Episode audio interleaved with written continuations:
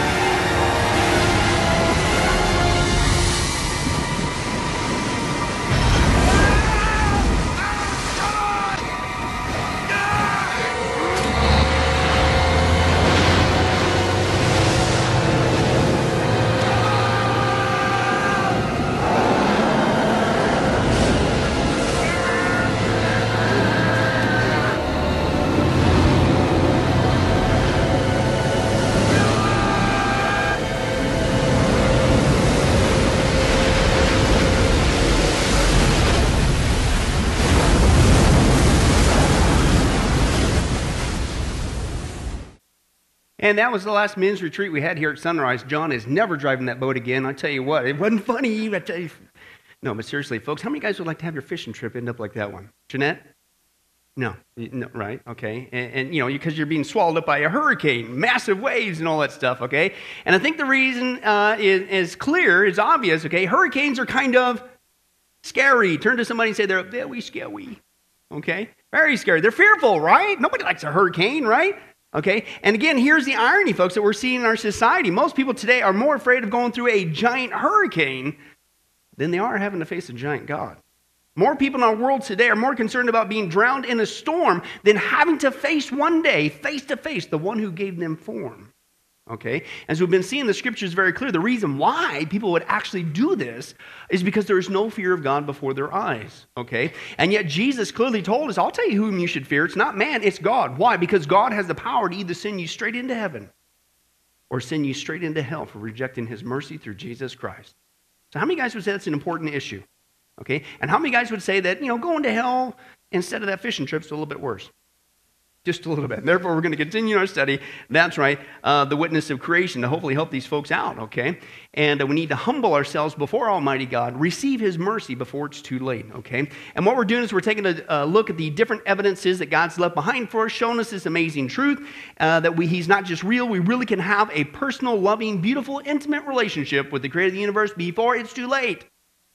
Because whether it's your boat capsizing in a hurricane or a car wreck or eating a piece of chicken and choking or whatever it is, we're all going to stand before God. And if you don't know Jesus Christ, your Lord and Savior, you're going to hell. That's serious stuff. So God doesn't want that. So He gives us lots of evidence. Don't take the wrong way. Take the one way, the right way, through Jesus Christ. And we've seen that evidence in a couple different ways so far. And the first one was the evidence of an intelligent creation or intelligent design. The second evidence was the evidence of a young creation. We have not been here for millions and billions of years, uh, our young earth study. The third evidence was the evidence of a special creation. We did not come from the goo to the zoo to me and you. We've been created by the hand of God. Evolution and all their mechanisms are a lie, and they even admit it. And then we saw for 12 times the evidence of a judge creation in the days of Noah's study. Okay, God judges planet once. Guess what? He's going to do it again. And if we see evidence he did it once, when he says he's going to do it again, we might want to take notice, right? And that was the whole theme of that. The last two times we started the fifth evidence, and that was the evidence of a fearful creation. God used dinosaurs to teach Job to have a healthy fear of God. Okay? And that's kind of the theme, okay? It's a fearful, awesome creature. If you're afraid of that dinosaur, Job, why aren't you afraid of me? That you would actually have the audacity to talk back to me. You need to trust I know what I'm doing. And so we're taking a look at the truth of dinosaurs because, shocker, evolution's lied about them too. I know, pause for a moment of reflection. That's a surprise. Yeah, let's move on. Okay, and we saw that not only so far that the Bible is, says that not only did God create the dinosaurs, but man and dinosaurs really did live together in a peaceful coexistence. And we saw that last time with the evidence of human remains where dinosaurs belong. What in the world are human remains doing uh, mixed in with dinosaurs? Now, of course, that happened at the flood, but how does the evolution explain that? They don't. Okay? And then we saw the second one was human tracks where dinosaurs belong. Well, if God created dinosaurs along with man, then you'd think you'd find some evidence that they walk side by side. And we do. Lots of evidence all over the world. And what we see that they're doing with the evidence? Destroying it as fast as it gets covered or uncovered, okay? And that's not science. It's a cover up, okay? But you might be thinking, okay, Pastor Billy, that's interesting. I'm tracking with you, but wait a second. This leads to another question. At least Tom's got this question, right, Tom? Thank you for participating. We'll give you some gum later. Uh, uh, wait a second. If God really created the dinosaurs, okay, and if, if, dinosaurs really live with man, then what in the world really happened to them in the first place, right, Joey? I mean, I mean, did you see a dinosaur on the way uh, to Bible study tonight? Thank you. you. Your hesitation scared me for a little bit there. Uh, no, no. So that's the logical question. What in the world happened to the dinosaurs? All right. Well, call off the History Channel Stop paying our taxes to all those people with the grants, trying to answer the question. I'm just going to cut to the chase. This is going to be our study tonight. Turn to somebody and say, It was a worldwide flood. Go ahead, feels great. That's what it was. It was a flood. Hello. Uh, a big enough catastrophe for you? Okay, but our skeptical, scoffing world, as we saw before in Peter, says these guys will believe anything than what the biblical account of God's creation was. They will be willingly ignorant. So we're going to see tonight, these guys will do anything, come up with any whacked out theory other than the obvious. What took out the dinosaurs? It was a flood. But oh no, you can't have that because that agrees with the Bible, okay? But let's start with the Bible and let's see what God says happened to the dinosaurs. I didn't say this, He did. Genesis chapter 7. Let's go there tonight. Genesis chapter 7. And uh, it's page 6 in my Bible, Joey. That helps you out. And uh, let's take a look. Uh, Genesis 7. It's okay. You can pay attention. That's good. Uh, Genesis chapter 7. We're going to read uh, starting with verse 17. What happened as a result of the flood? Okay. Genesis 7. Uh, verse 17 says this For 40 days the flood kept coming on the earth, and as the waters increased, they lifted the ark high above the earth. And the waters rose and increased greatly on the earth, and the ark floated on the surface of the water. They rose greatly on the earth, and all the high mountains under the entire heavens were what? Covered. In fact, listen, the waters rose and covered the mountains to a depth of more than 20 feet. So if you could somehow make it to the top of the mountain, ha ha, you're still going to go glub glub, okay, because you're not 20 feet tall. Okay, but anyway, so that's what uh, happened there. So he goes on, and he says this. Now, what happened as a result of that? Every living thing. How much is that? Yeah, that's kind of quite a bit. Or all is a code word. Uh, every living thing that moved on the earth perished birds, livestock, wild animals, all the creatures. How many?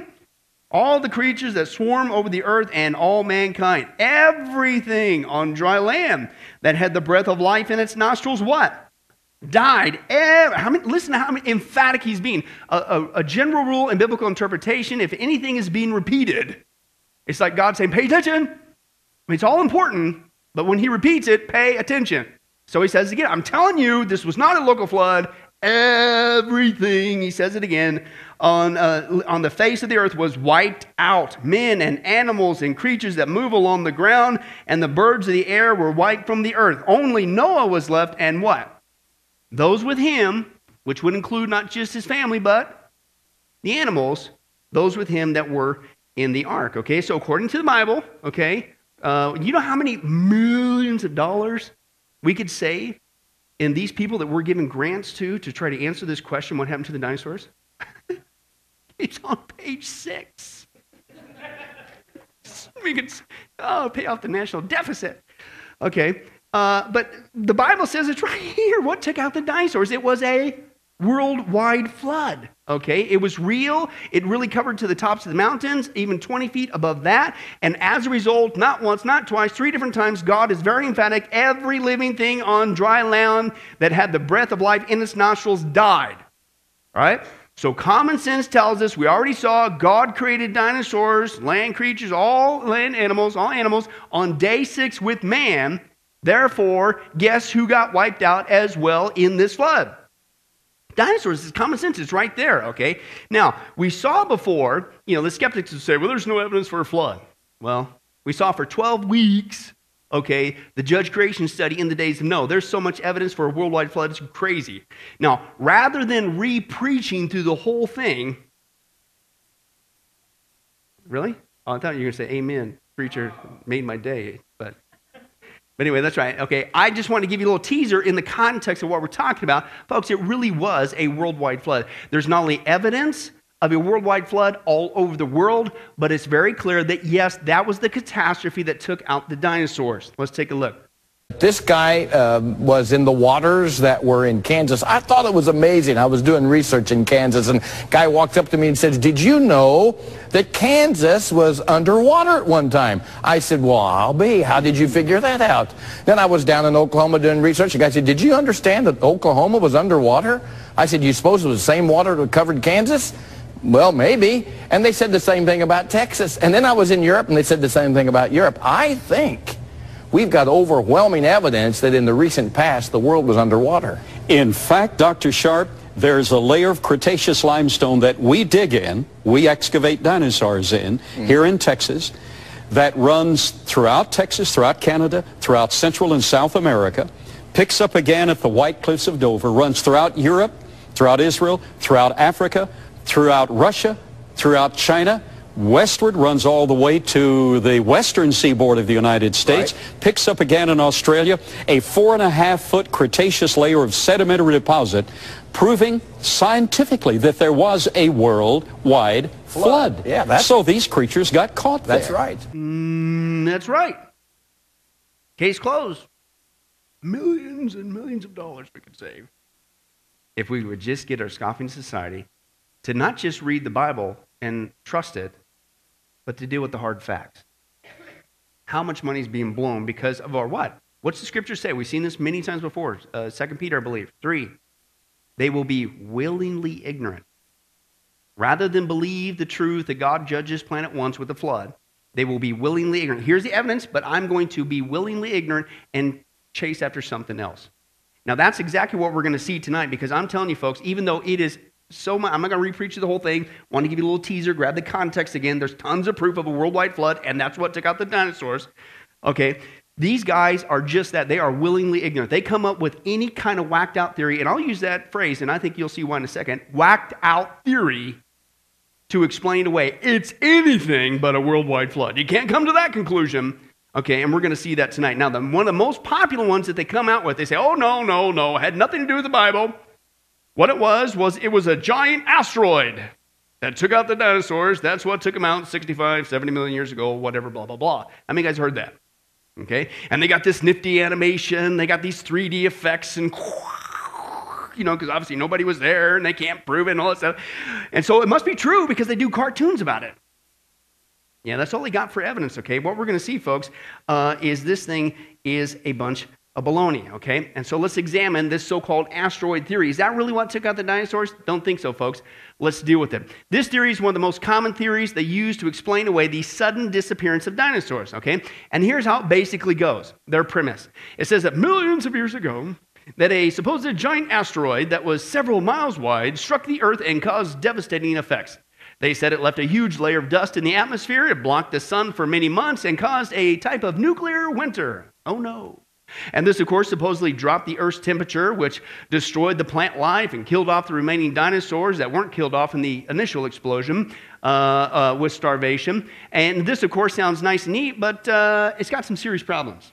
Okay, you might be able to have the funding to come up with these really cool animations, and you might have the backing of the History Channel, and you might own the school system, but that doesn't make it true. Okay, anything and everything but a flood. I'm telling you. Let's take a look. First of all, you got the death problem. This is common sense, folks. Think about this. If this giant asteroid really did strike the Earth and kill off the dinosaurs, common sense tells you, well, why didn't it kill off all the other life forms too? Think about that. They don't even go any further. Why, didn't, why is it just the dinosaurs, okay? Why didn't kill off all the birds, the small vertebrates, the insects, the crocodiles, the flowering plants, etc.? Why did all these other and many other life forms survive, but the dinosaurs didn't? Okay, I know this is Vegas, but did they take a hit out of them? Take a contract? Somebody, you know, dinosaurs ticked off some people, and hey, you're going down. And they hired this asteroid Joey from Mars to come. Ah, it's what? Why just the dinosaurs? And not if it's a global event, it makes no sense, okay? Or is it wrong? Correct answer is it's wrong.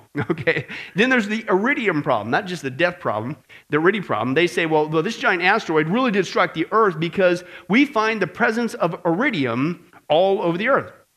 And it's true that asteroids uh, do contain a metal called iridium, but the problem is so does the Earth's core. Turn to somebody and say, duh.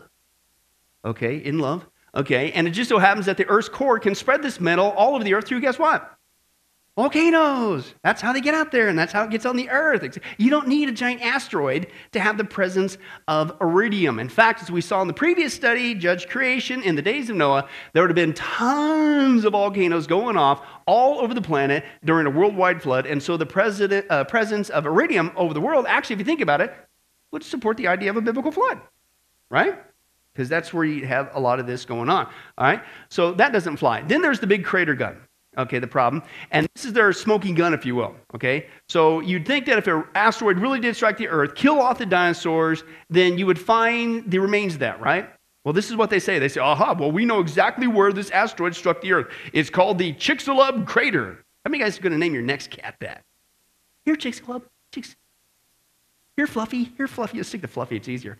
And this is what they say. So, this is supposedly located on the Yucatan Peninsula and they put this in textbooks and stuff in Mexico. But once again, it sounds convincing. You, you could draw pictures of it, but there's no real evidence. Okay, it doesn't line up. For instance, what they don't tell you is that drill cores, you know, from oil samples looking for oil, they've been over there. Okay, taken to this supposed crater, uh, and the samples when they come back do not support the idea at all that that depression in the earth was caused by a crater. It's just a depression in the earth. Have you guys noticed that the earth is not completely flat? Have you noticed that there's some high spots and there's some low spots? Medium spots, dips, bumps. That's all this is, folks. Okay, let's look at this. One guy said this I was not totally surprised to find that here again, the mainstream science journals have been blindly following a bandwagon right? Chicxulub, which has been studied by gravity and magnetic surveys and had also a number of oil drills weld into it. The geology revealed by these borehole data totally rules out the idea that Chicxulub was a what? An impact crater. That depression was not caused by an asteroid. There is, quote, obvious volcanism interspersed in the layers, and there is no sign of any sort of impact melt sheet. Okay? An asteroid large enough uh, to make such a crater would have blasted out all the upper Cretaceous sediments within the layer. They are still there, ergo, direct quote, what? No impact. An asteroid is not what caused uh, that depression in the earth, okay? But again, that's the theme. They'll come up with anything and everything, okay? They'll put 3D animation on it, they'll print it in the textbook, they even have it in color, Joey. Okay, but that doesn't make it true. When you start to look at the facts, no, folks, it was not an asteroid uh, that killed off the dinosaurs. It was a worldwide flood that drowned the dinosaurs. Okay? Now, the second one, I'm not making this up. Now, remember, what was the theme from 2 Peter? God predicted 2,000 years ago through the prophet Peter that people, uh, a scoffing generation would arise, specifically about his first judgment, a worldwide flood.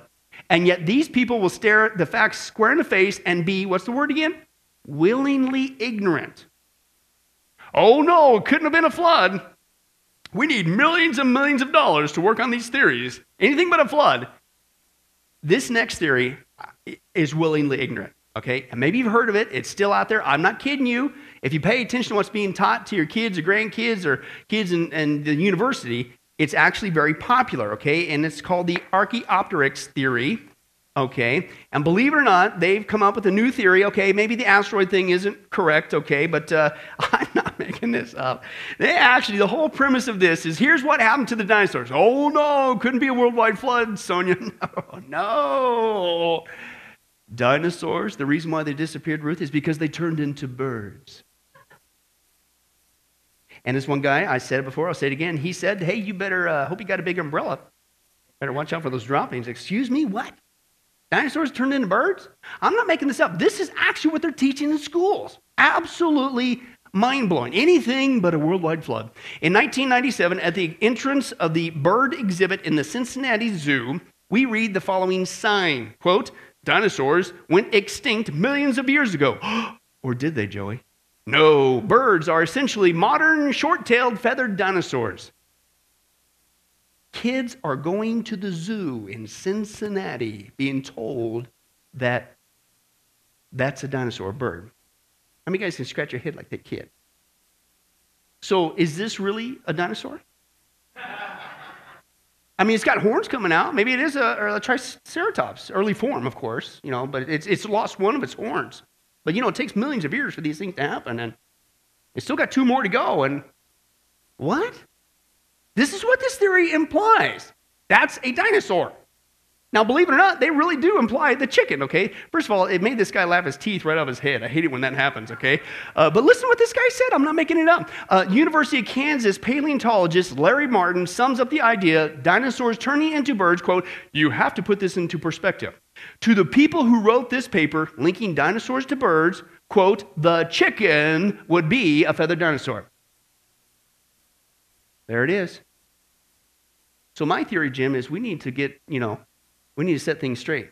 And if you're going to believe in this, we better go all the way, right? And so forget KFC. We need to call it KFD, Kentucky Fried Dinosaur, Joe. You know what I'm saying? Because that's, you know where it was going, right? All right, but that's, it. that's really what they're saying, okay? Excuse me? Anything but the obvious, it was a flood, okay? And, and again, folks, I'm telling you, it gets uh, uh, even worse than that. What they say is, uh, uh, uh they said, no, no, no, we got proof. We got proof of this, Ron. I, okay, I know you could laugh, and I know the guy's teeth flew out of his head. Okay, sounds kind of funny. But we got proof. Really? Well, let's examine that proof just like we did with the asteroid theory, and you tell me if it doesn't have a few problems, okay? First of all, there's the change problem. This is obvious, folks. In case you don't know, there's a few differences between a dinosaur and the bird. How many guys can figure that out tonight without any help? You guys are smart, right? You don't just put a few, as one guy said, you don't just put a few feathers on them and say, let's go, man, come on, fly, you can do it, and shove them over a cliff. It doesn't work that way, okay? First of all, reptiles have four perfectly good legs. Birds have two legs and two wings. So, as we've seen before, this evolutionary scenario.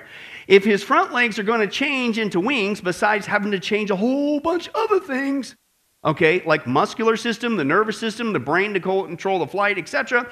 Besides all that, somewhere along the lines, his front legs are going to be half leg, half wing, which means he can't run and he can't fly, right? Think about it, folks. How is this half bird, half dinosaur going to survive at this stage, let alone any other stage? He can't fly and he can't walk. This guy is going to get eaten up every single time. He is a free snack for anything that comes along. Oh, thank you. I didn't have to go to 7 Eleven for that. What? And how many guys would say that half bird, half uh, dinosaurs that can't fly and can't walk and sit there and become snacks don't have babies? And therefore, no evolution into anything else or what? It's insane, okay? Then you got the similarity problem. Evolutionists will point out that, well, okay, you know, they got similarities between dinosaurs and birds, and so this is proof that they're tied together in evolutionary history. Really? But common sense, again, Joey says, no, no, this is not proof at all. One guy says, quote, they tell kids, and this is in textbooks, they tell kids that birds are covered with feathers, which is true. And then they say, boys and girls, birds' feathers evolved from the same scales that protected the dinosaurs. Okay, well, yeah, feathers are extremely complex, but the only similarity between feathers and scales is they're both made from the same protein called keratin. Okay, but uh, does that prove they're both related? I don't think so. Let's put it to the test. Battleships and forks are both made from iron. Does that prove that they both evolved from a tin can 27 million years ago? That doesn't prove anything. Or could it be that similarity of keratin actually proves that a common designer was using common materials to get the job done? That's the only similarity. It doesn't prove that they are related. Then you got the layer problem, okay? Uh, believe it or not, folks, modern birds are actually found in layers with and lower than dinosaurs. Well, wait a second. How can birds be the ancestors of the dinosaurs when the birds are already there? Or even before? What? That doesn't work out. And then there's the example problem, okay? Then when you point all this stuff out, they say, oh, no, no, no, no. We got an example of a bird uh, that had turned from a dinosaur. And, uh, but let's take a look at that proof, okay? They say, we've discovered right this thing right here, this half bird, half dinosaur called the Archaeopteryx, okay? Now, granted, that is a big word. That's a difficult word to say. As we all know, if it's really long and really difficult and has a bunch of consonants strung along, it's got to be true. No. Thank you for playing Mario, but that's not right. Uh, but no, okay, let's take a look at the facts of this bird. Does this really uh, have changed into a dinosaur? No, they say, boys and girls, they show them a picture of this Archaeopteryx and they say, this used to be a dinosaur. This is the missing link. This is being taught today. First of all, it looks like it got squished by a truck, uh, me personally. But actually, when you examine it, folks, it actually turned out to be a bird. And I mean 100% a bird. That's it. That's all it is. Okay? About the size of a crow. And they say, oh, no, no, no, no, no. This is a dinosaur because it's got claws on its wings. So that proves it's a dinosaur. No. Okay, 12 birds today have claws on their wings. Just to give you an example, the ostrich, the hoatzin, the turaco, the ibis, they're not dinosaurs. That didn't prove nothing. Okay? And then they say, well, hey, this guy's got uh, teeth in his beak. See, see, right there? Even with our nifty graphic, we even made it easy for you tonight. That's right, Mario, to see with that red arrow. It's got to be true. No. Okay. Uh, that doesn't prove that it's a dinosaur because some birds have teeth, and guess what? Some don't. So what? Okay. Some fish have teeth, and some don't. Right? Uh, some reptiles have teeth, and some don't. Don't you guys hate it? You're driving to Bible study. Next thing you know, a snake flies in the window. Gives you a headache every time. But that's just so they have teeth, right? And some of you got teeth and some don't. Right? Does that mean you're turning into a dinosaur? You young whippersnappers don't even think about it. Just look straight ahead. Be respectful. Uh, let's move on. okay, no, folks, this bird, the Archaeopteryx, uh, is not turning into a dinosaur. And believe it or not, folks, even in their own camp, they admit it. Okay? They admit this is a bunch of baloney. This guy, or actually uh, W.E. Swinton from the British Museum of Natural History, which has the largest collection in the world of fossils, said this quote, There is no fossil evidence of the stages through which the remarkable change from reptile to bird was achieved. But the what? Textbooks tell the kids there is. Can I translate that for you? They're lying. Liar, liar. Hands on fire. That's right, Ron. In fact, folks, another evolutionist admits is pure fantasy. This guy, Alan Feduccia. Now, listen to, listen to his background. He's not just an evolutionist, but what's his expertise? He's an ornithologist, right? And so he builds orns. No, it's birds. He works with birds, okay. Uh, at the University of North Carolina in Chapel Hill. He says this quote, it's just a what? Fantasy of theirs. They so much want to see living dinosaurs that now they think they can study them vicariously at the backyard bird feeder. Okay, paleontologists have tried to turn Archaeopteryx into an earthbound feathered dinosaur, but it's what? It's not, he says. It's a bird, it's a perching bird. And I love this. He says, and no amount of paleo babble is going to change that. That's in their own camp. Okay? Why would they persist in this? Why would you, even in your own camp, you disagree? But why would you continue? Why would you even think about putting that in the textbook? Because what's the alternative? Well, it was a flood. That's what the evidence says. But we can't believe that, Ron. Hey, I know. Let's be willingly ignorant. In fact, let's train kids to do the same thing. So they'll scoff at the Bible. So they'll scoff at God and join us one day in hell. That's horrible. But that's really what's going on, okay? Now, the third way that evolutionists are trying to explain away the sudden disappearance of dinosaurs, I'm telling you, it's anything but a flood, willingly ignorant, is what I call, and all I can do is categorize this as this the anything goes theory, okay? And with all due respect, it's just, it gets dumb and dumber, okay? You thought the first two were bad? You ain't seen nothing yet. I am telling you, folks, that it's a loaded word there, willingly ignorant. These guys will come up with anything anything, and we're paying for this to say, here's what happened to the dinosaurs, anything but a flood. Okay, let me take, and these are actual theories, it's not all of them, just to give you an idea of how far these guys will go to reject the biblical account. Here's actually what they say. First of all, they say, no, no, no, okay, it wasn't an asteroid, they didn't turn into birds. Uh, the sun became either too hot or too cold for dinosaurs. Don't you hate it when the sun gets too hot or too cold here in Vegas? It takes you out every time. What? Okay? Uh, the world's climate became either too dry or too wet. Moisture. That moisture will get you. You better look out. Right? Oh, but by the way, as we rip through these, why just the dinosaurs and not everything else? Why did the sun just take out them? Why did the, the moisture? What? Oh, here's another. They said, no, okay, it was a supernova.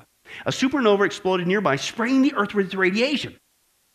Well, why just the dinosaurs then, if that was the case? Uh, a passing comet poisoned the earth with chemicals. Well, why was it just the dinosaurs then? Uh, the Earth's magnetic field reversed and incoming radiation killed them. Okay, but then why just the dinosaurs? If that, and they said mammals ate the dinosaur eggs. Oh, those mammals! Turn to somebody and say, "Get them! Get those mammals!" oh no, it can't be a flood, even though we see that evidence all over the world. Mammals ate the dinosaurs. Here's one. Uh, new, I'm not making this up, new narcotic plants evolved, i.e., drugs killed them. Drugs killed the dinosaurs. Not a flood. And they teach this. Now, you laughed at me last week when I presented this, but maybe Gary Larson was right. Drugs killed the dinosaurs. They started smoking, right? Got lung. Hey, this is what? You know what, Ron? I think we need to apply for a grant. We need to explore this. Are you in with me? A couple million? What do you think? We'll split it? A couple billion. There you go. Now you're thinking. Give it for Ron. Yeah, no, I tell you what. Excuse me. It's not a flood, but drugs killed the dinosaurs. And kids are being taught this. Oh, that's not. The inability, I'm not making this up, of dinosaurs to experience slow wave sleep. Sleep deprivation killed the dinosaurs. Is what happened. Don't you hate it? Gets you every time. What? Anything but a flood. I'm not making. Uh, they were killed by volcanoes. Volcanoes got them. Another, well, again, why just the dinosaurs, not anything else? Uh, poisonous gases on Earth, not from out in space, but here on Earth. But again, why just the dinosaurs? Parasites. Oh, don't you hate it? Those things always come in two. Parasites. One of you got that. Praise God. Okay, uh, parasites got them. Okay, but then why just the dinosaurs? Okay, uh, uh, slip discs. My back. Joey, I'm done. Back, back problems killed the dinosaurs. You'll believe that. Other than just a worldwide flood. Can you believe that? And we're paying for this. Oh, it gets even worse. Uh, mass suicide. Mass suicide. You know, it's like the lemmings, right? Oh. You'll believe that. And oh, this is one of my favorite. I'm not making this up. This is an actual theory they're presenting. Why did the dinosaurs go? Oh, don't look at the Bible. Don't look at the evidence. It couldn't be a flood. Here's what it was, folks it was constipation. I am not making this up. You will believe constipation took out the dinosaurs. Can, can I give you the code word for that? Willingly ignorant. You've got to be kidding me. Constipation. And this one, I'm not making this up, shrinking brain, i.e., the dinosaurs got really dumb and they died. Uh, amazing, okay? And that's not all of them, but this gives you an idea of why. Do you understand why Peter said they would be willingly ignorant? You got to be kidding me, okay? One guy, he said this. He said, uh, quote, it is obvious that the evolutionists don't know what happened and are what? Grasping at straws, okay? And apparently, at least some of them uh, are honest enough to admit it. This is again from their own camp. Listen to this. J.M. Good, uh, T. White, and Stucker said this These are some of the theories that have been advanced to explain the sudden extinction of the dinosaurs throughout the world. Each theory will explain the death of some dinosaurs in some places, but attempts to apply any of them or combinations of them to worldwide extinction have what? Failed. This dinosaur theory, I like this, is like a mystery thriller with the last pages torn out. Oh no! Uh, that is true, he says, and the paleontologist knows it. And he also knows that the riddle will probably never be solved. Can I translate that for you? They just can't figure out the perfect uh, uh, excuse as to why. None of those stack up. You know why? Because it's not true. And all they're doing is dance around the evidence and the obvious re- uh, conclusion. It was a flood. Okay, and, and, and last time I checked, the page isn't torn out. In fact, it's right in the beginning. Here's your answer it was a worldwide flood. No mystery, it's solved. Okay? But again, as you're going to see, as you see, they're doing anything and everything uh, to dance around it. Okay? But for those of you who need even uh, more proof that dinosaurs were killed by the flood, let's deal with the uh, timing of the flood. Okay, as we saw, you know, estimates are the flood happened approximately 44, 4,500 years ago. Okay? Now, according to any of these theories, by and large, uh, the, their theory would say that dinosaurs died out anywhere from 60 to 70 million years, depending on whichever one you want to listen to, whatever. But, you know, 60, 65, 70 million years ago, that's kind of the consensus, okay? And how many guys would say that's a little bit different than 44, 4,500 years ago? Okay? So let's put it to the test, okay? Um, uh, after 44, 4,500 years ago, let's deal with remains. What kind of shape would they be in? After 60 million years, what would happen to the remains of anything? Pretty much nothing left, right? So let's take a look at this next evidence. And the first evidence that we see, folks, that the dinosaurs not only were killed by a flood, but listen, by a recent worldwide flood, is what we find is fresh dinosaur bodies. Yes, we find fresh dinosaur bodies.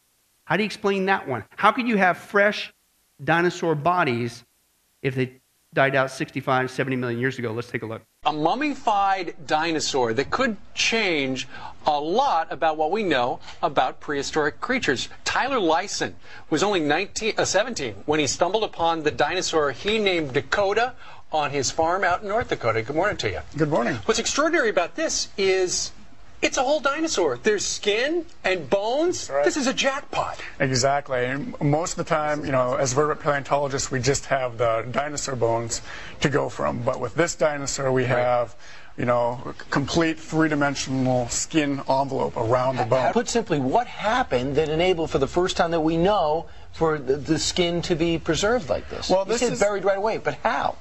It was buried very rapidly in a flash flood. One of the most complete dinosaur mummies ever excavated will be unveiled at the Houston Museum of Natural Sciences on September 19th. In 2000, a team of amateur paleontologists excavated the fossil from the Judith River Formation in Malta, Montana. Leonardo, who is named for graffiti scribbled near the dig site, is a mummified duckbill dinosaur with skin impressions surrounding almost 90% of the body. I didn't believe it until I saw it. It was a mummy. You could see the skin. From 30 feet away, you could see the skin. But it's not the skin imprints that make the fossil so special. It's what's inside. Leonardo is the first dinosaur found with an intact digestive tract. And I had been told they had guts. Now, that was too good to believe. So I walk into the little museum, Phillips County Museum, and there were TV lights on the specimen at the time, and you could see the guts. This technology even helped the team pinpoint the plant eater's last meal, which consisted of chopped up conifer needles and branches, giving scientists a better understanding of the species. And under a microscope, you can see the jagged edges of the chopped up vegetation here. It's incredibly cool. Yeah, it's pretty cool, right? It's pretty hard on your theory, though, that those things died out 65, 70 million years ago. Oh, by the way, as a side note, what was inside of its gut? What kind of food? Vegetarian. What did we see last time? Dinosaurs, according to the Bible, were vegetarian. Very interesting. Okay, you didn't find a piece of steak in there. Okay, but excuse me? Fresh guts? Fresh skin? How could that be on a dinosaur if they really died out 65, 70 million years ago? That's crazy. It gets even more fresh than that. The second evidence we see that the dinosaurs died in a recent worldwide flood, not millions and millions of years ago, is fresh dinosaur tissue. You not only find fresh dinosaur bodies, but they find body parts, soft, pliable body parts.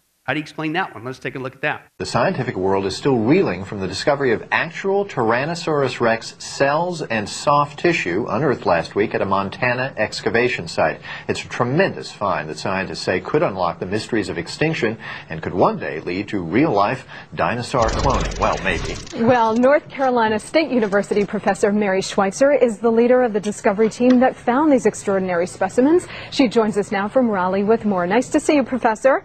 Thank you for having me. Well, Professor, uh, as I understand it, this, this was sort of an accidental discovery. You had to, to split one of the bones in half because it was simply too big to get into a helicopter.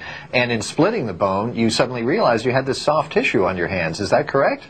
Well, it wasn't quite that sudden. He, um, they had to split the bone in the field, as was reported. And when it got back to the lab and um, Carrie Ansell began preparing it, she reserved some of the fragments for chemical analyses, and so it was treated slightly different than most dinosaur bone is in the field. Is that amazing to find this kind of soft tissue in a fossil this old? And what can the soft tissue really tell us? Um, well, it is, it is it's very amazing. It's uh, utterly shocking, actually, because it flies in the face of everything that we understand about how tissues and cells degrade. And one of the exciting things about this discovery, correct me if I'm wrong, is the fact that this stuff was fossilized as it was. At 70 million years old, you don't expect to find soft tissue, do you? Not at all. No. It's, it was utterly shocking. So you have to sort of rewrite the book as far as fossilization goes, I, I, assume. A lot of our science doesn't allow for this. All of the chemistry and all of the molecular breakdown experiments that we've done don't allow for this. So if this material turns out to be actual remnants of the dinosaur, then yes, I think we will have to do some, um, certainly rethinking of some of the basics of the model of fossilization. You know, Well- Mary, Mary, when I was reading about this story, I was amazed that in some of the capillaries, when you went to, to pull them, they snapped right back. Are you amazed at the quality of these remains? Absolutely. Seventy I- million years old, huh? It's it's just doesn't seem possible. But yes, you can actually take the vessels, and they, they do have internal components, and so you can take a probe and kind of squeeze those things out into solution, and, and the, the vessels are fine. It's just I, I can't explain it to be honest. I Very just cool. Yeah, it's pretty cool. But again, it's pretty hard on your theory.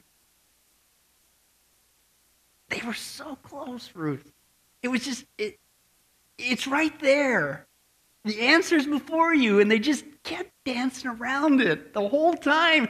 It's okay, you can say it. We're wrong. We're wrong. That's all you had to say. Uh, they just kept. They, you, you, we're wrong. Why can't you say it? Isn't it surprising? I mean, this you're going to have to rewrite fossilization. You're going to have to. It, it, it shouldn't be 70. Yeah, it, it, it's because it's wrong. But they choose to be willingly ignorant. Okay, it gets even worse than that. You heard her say uh, that it was uh, under the microscope. Oh, by the way, did you notice the only reason why they even thought about testing the inside of the bone is because it was broken in half in the field to get it into the vehicle. I believe the helicopter, whatever it was at the time. Otherwise, they've been brainwashed to think everybody knows these things are millions and millions of years old. You're not going to find nothing. That's the only reason why. Because it had to be busted in half. Okay? And we're going to see in a little bit, they're starting to find them all over the place now that the cat's out of the bag. Okay? But they not only find, you heard her say that, wait a second, it was soft and pliable, it actually spongy. How could that be over 70 million years? It's impossible. Well, we're going to see a video for that because that brings us to the third one, and that's fresh dinosaur blood cells. Not just their bodies, not just their guts, blood cells. In fact, you're going to see, actual veins where the blood cells going through. How does that survive over 70 million years? It doesn't. Okay, let's take a look. Today's paleontologists are starting to explore radically new clues from dinosaur skeletons. I was working on the leg bones, and as I worked, I noticed a bunch of stuff. It was like, you know, this bone, I mean, it's hollow inside. And I was looking at this thing, thinking, this is really interesting. It was the inside of the T Rex bone that fascinated Schweitzer, who made thin sections out of it. And in these cross sections of fossilized bone, she saw something that she and everyone else had thought was impossible round structures that looked like red blood cells, dinosaur blood cells. Inside those channels where the blood vessels would have run were these little round red structures that were all kind of lined up like a like a train and they were bright red and translucent. Nobody else had seen anything like that before. The very idea of blood cells in a 70 million year old bone was more than unconventional. It was radical. Nobody was imagining that dinosaurs might have had preserved soft tissues.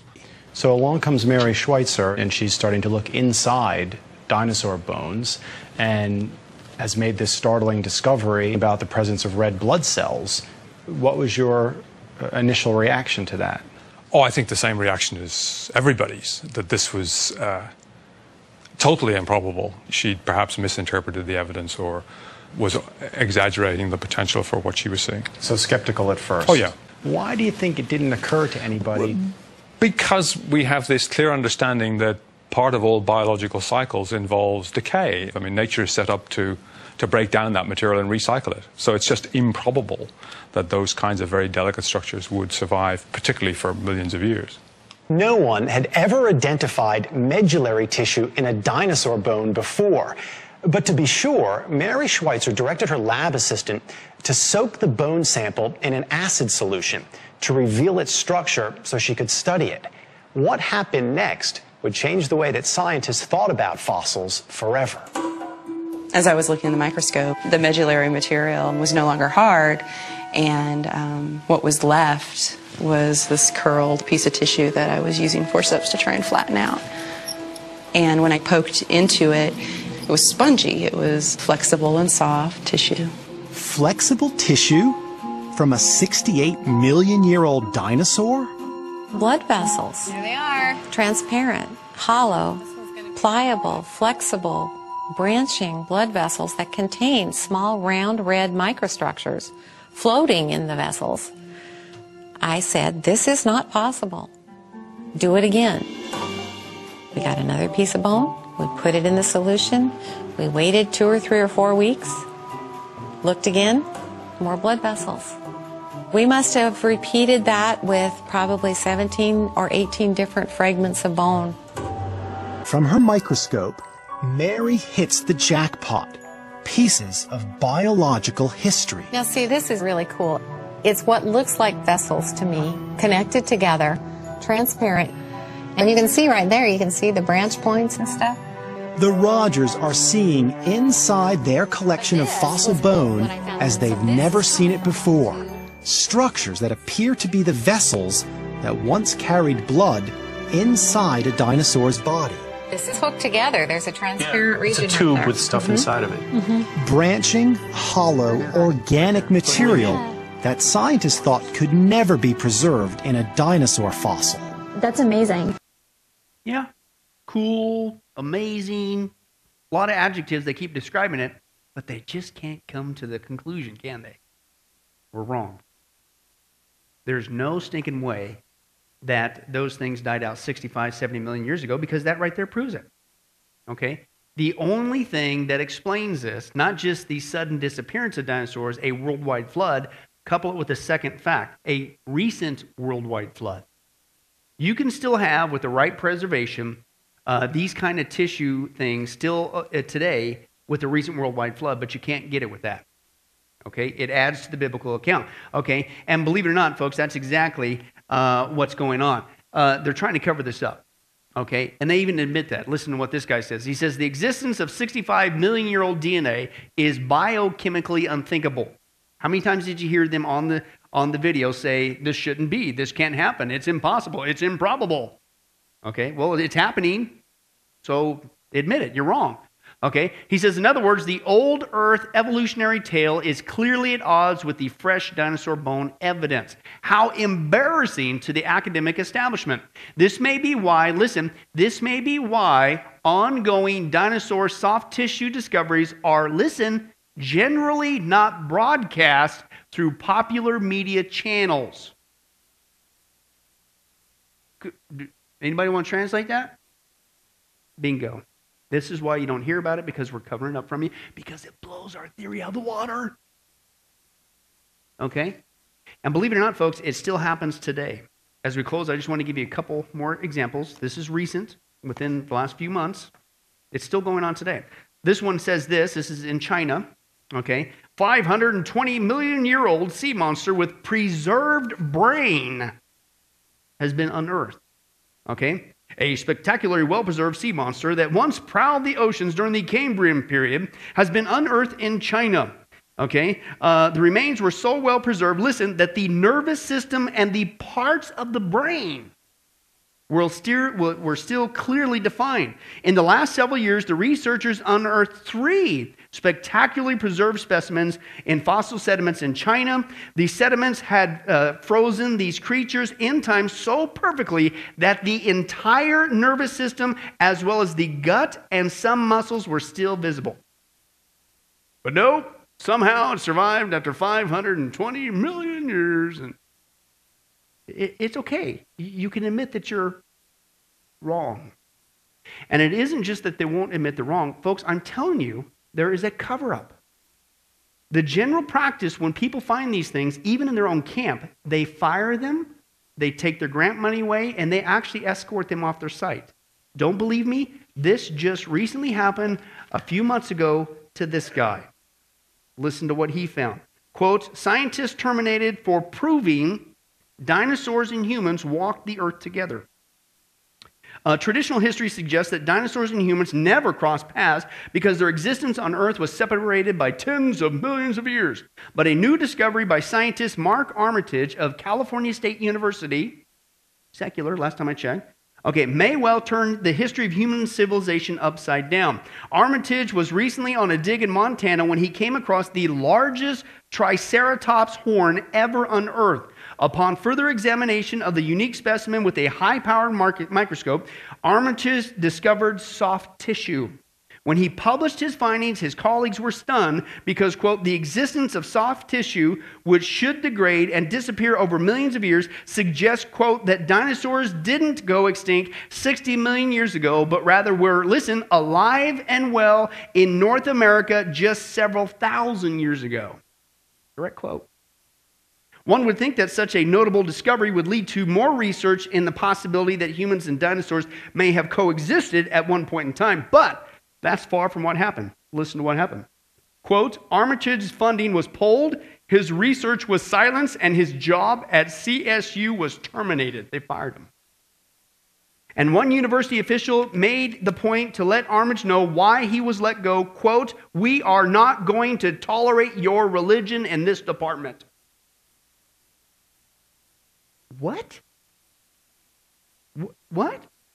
Quote Armitage's discovery of soft tissue adds physical evidence to the biblical record, and apparently that threatened an upheaval in the scientific community, subsequently leading to Armitage's uh, uh, his termination. Scientists often claim that no evidence or data prove the stories in the Bible ever actually happened. Now, a veteran researcher with over three decades of experience has confirmed that dinosaurs were likely alive during the age of humans. Yet, because it doesn't follow the traditional narrative and threatens scores of other theories, the physical evidence is shunned thrown aside, and apparently a scientist can no longer be a scientist if he subscribes to the stories shared in the Bible or if he believes in God.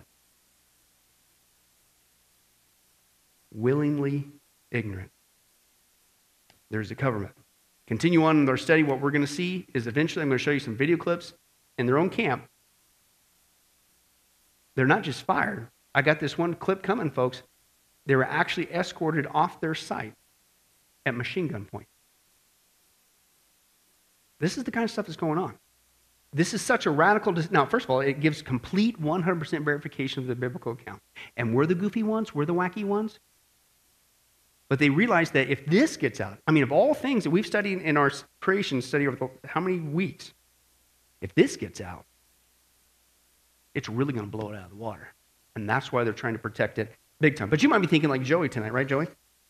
Wait a second. This leads to another conclusion. Wait a second. If God really created the dinosaurs and they really did live with man, and they really were destroyed by a worldwide flood recently, 44, 4,500 years ago. Wait a second, they're land animals, and the Bible says that Noah took two of every kind of land animals on the ark with him. Does that, Tom, does that mean that Noah actually had dinosaurs on the ark?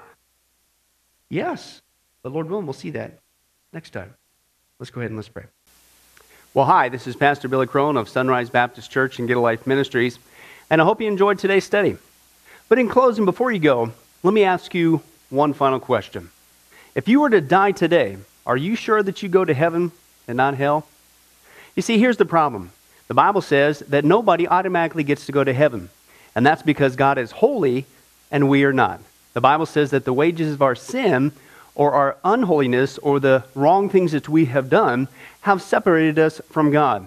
And the wages of our sin or unholiness uh, means that we deserve to die and receive God's judgment to go to hell and not heaven.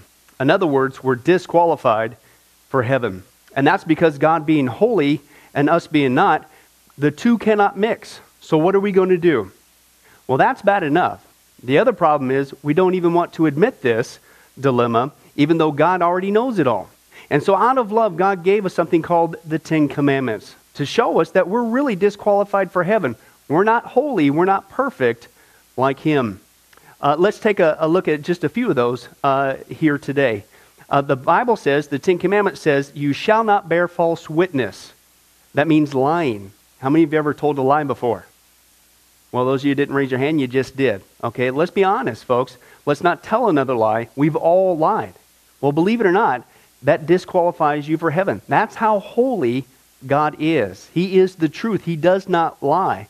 And so that makes us a liar. Another of the Ten Commandments says, You shall not steal. Okay? How many have ever taken anything without permission? Well, all of our hands should have went up at that one. Uh, we've already said we're a bunch of liars. Okay, well, we've all done that. And it doesn't have to be a bank, uh, it could be a pencil in the third grade. Uh, that means that we're a thief. Okay? The Bible says that God is so holy, even his name is holy, and that's why one of the Ten Commandments says, You shall not use the Lord's name in vain. Hey, folks, isn't it ironic how uh, now the blessed name of Jesus Christ, the Bible says there's no other name under heaven by which men might be saved, Jesus Christ, has now become a cuss word? Folks, the Bible says that's the sin of blasphemy. Okay? And folks, let's be honest. We've used God's name in vain uh, before. The Bible also says in the Ten Commandments, you shall not commit adultery. And Jesus takes the standard even higher. He says, listen, it's not just physical adultery. He says, surely I tell you that if you look at another person with lust in your eye, you've committed adultery in your heart. God looks at the heart. One more out of the Ten Commandments says, you shall not murder. And you might say, well, hey, I haven't done that one. Really? The Bible says that the sin of hatred is akin to the sin of murder. You, in other words, in your heart, wish they were dead.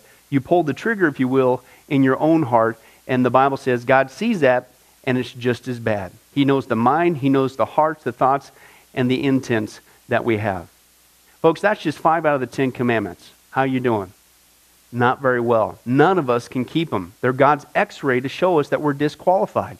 And so, when, not if, your time comes, because we're all marching towards the grave at different speeds, you're going to have to stand before God. And you're going to have to uh, say who you really are. He already knows. Hey, God, let me into heaven. Uh, I'm, I'm a liar. I'm a thief. I'm a blasphemer, adulterer, and a murderer. Folks, the Bible is clear. Such people as these will not inherit the kingdom of heaven. That's the problem. Here's the good news God so loved the world that he sent his one and only begotten Son, Jesus Christ, that whoever believes in him, what he did on the cross on our behalf, that we will not perish, we will not go to hell, but he will give us the gift of eternal life. Jesus died on the cross to forgive us of all of our sins. It's something that we don't earn, we, we, we can't earn. It's a gift, the Bible calls it, and a gift cannot be earned. He was taking the death penalty in our place. That's what the cross was of the day. And that if we would just ask Jesus Christ to forgive us of our sins and believe that in our heart that God raised him from the grave, showing that his death is satisfactory to God to forgive us of all of our sins, no matter what we've done, the Bible says we shall be saved. Uh, the Apostle Paul says that if we confess with our mouth Jesus is Lord and believe in our heart that God raised him from the grave, we will be saved. Let me give you a common analogy of what God's doing and what He did for us with Jesus dying on the cross on our behalf. Uh, in life, we know that people uh, can be sentenced for a crime uh, to where they're actually on death row. Uh, the courtroom scene has completely finished, the gavel has already sounded. Uh, they are going to jail and they're just awaiting their time before they go to the death penalty. Uh, as they're sitting there in the jail cell, uh, it, it's a proven fact they did what they did. Everybody knows it. They're just waiting for that time for their uh, number to come up, so to speak, and walk down that hall and be executed. Uh, there's nothing they could do to reverse their crime. No amount of good works in that jail cell can reverse what they've done. It's too late. It's over. But believe it or not, there's one way that people even today can get off a death row. And that's if the one in authority, the governor, if he were to, out of mercy and kindness, nothing that the person did, because they don't earn it and they don't deserve it, and they can't earn it, if he would grant them what's called a pardon, out of the kindness of his heart, he has the authority to grant them a pardon and absolve them completely of their crimes uh, against the state. And did you know that there's actually been people that this has happened to, that the governor, out of mercy, has granted them a pardon as a gift, and they've gone down to the jail cell and handed that person, extended it through the bars, here, I'm granting you a pardon if you would just receive it You can go free right now. And did you know that there's actually been people who've said, No, I don't want your pardon? And so what happened is of their own doing, even though they had a way out, they still had to go to the death penalty. Folks, can I tell you something? That's what God did for us with Jesus dying on the cross. He sent his son to take the death penalty in our place. He, God, has the authority to grant us through Jesus a complete pardon. And every day that you're still alive, God is extending to you spiritually this pardon. But a pardon does you no good unless you reach out and receive it by faith. Won't you do that today? Won't you call upon the name of Jesus Christ? Ask Him to forgive you of all of your sins, to trust in His work on the cross to pardon us from all of our crimes, our sins against God. God loves you. He wants a relationship with you. But there's only one way to heaven it's Jesus. There's only one way to get off a death row it's through the cross of Jesus Christ. Won't you do that right now? Well, this has been Pastor Billy Crone of Sunrise Baptist Church and, and Get a Life Ministries. And if there's anything that we can do for you, uh, please don't hesitate uh, to contact us. Uh, our number, our information will uh, come up here on the screen shortly. And uh, uh, if there's anything we could do for you, please don't hesitate to let us know. thank you for joining us. And remember, I hope to see you in heaven. God bless. Thank you for watching this presentation from Sunrise Baptist Church. If you would like to send us a letter or any other kind of postage, you can reach us at 1780 Betty Lane, Las Vegas, Nevada 89156. For more information, you can give us a call at 702 452 8599 or email us at bcrone at getalifemedia.com or you can visit our website at www.getalifemedia.com. Billy Crone and this ministry can also be found on Facebook and Twitter. Join us for services at www.sunriselv.com.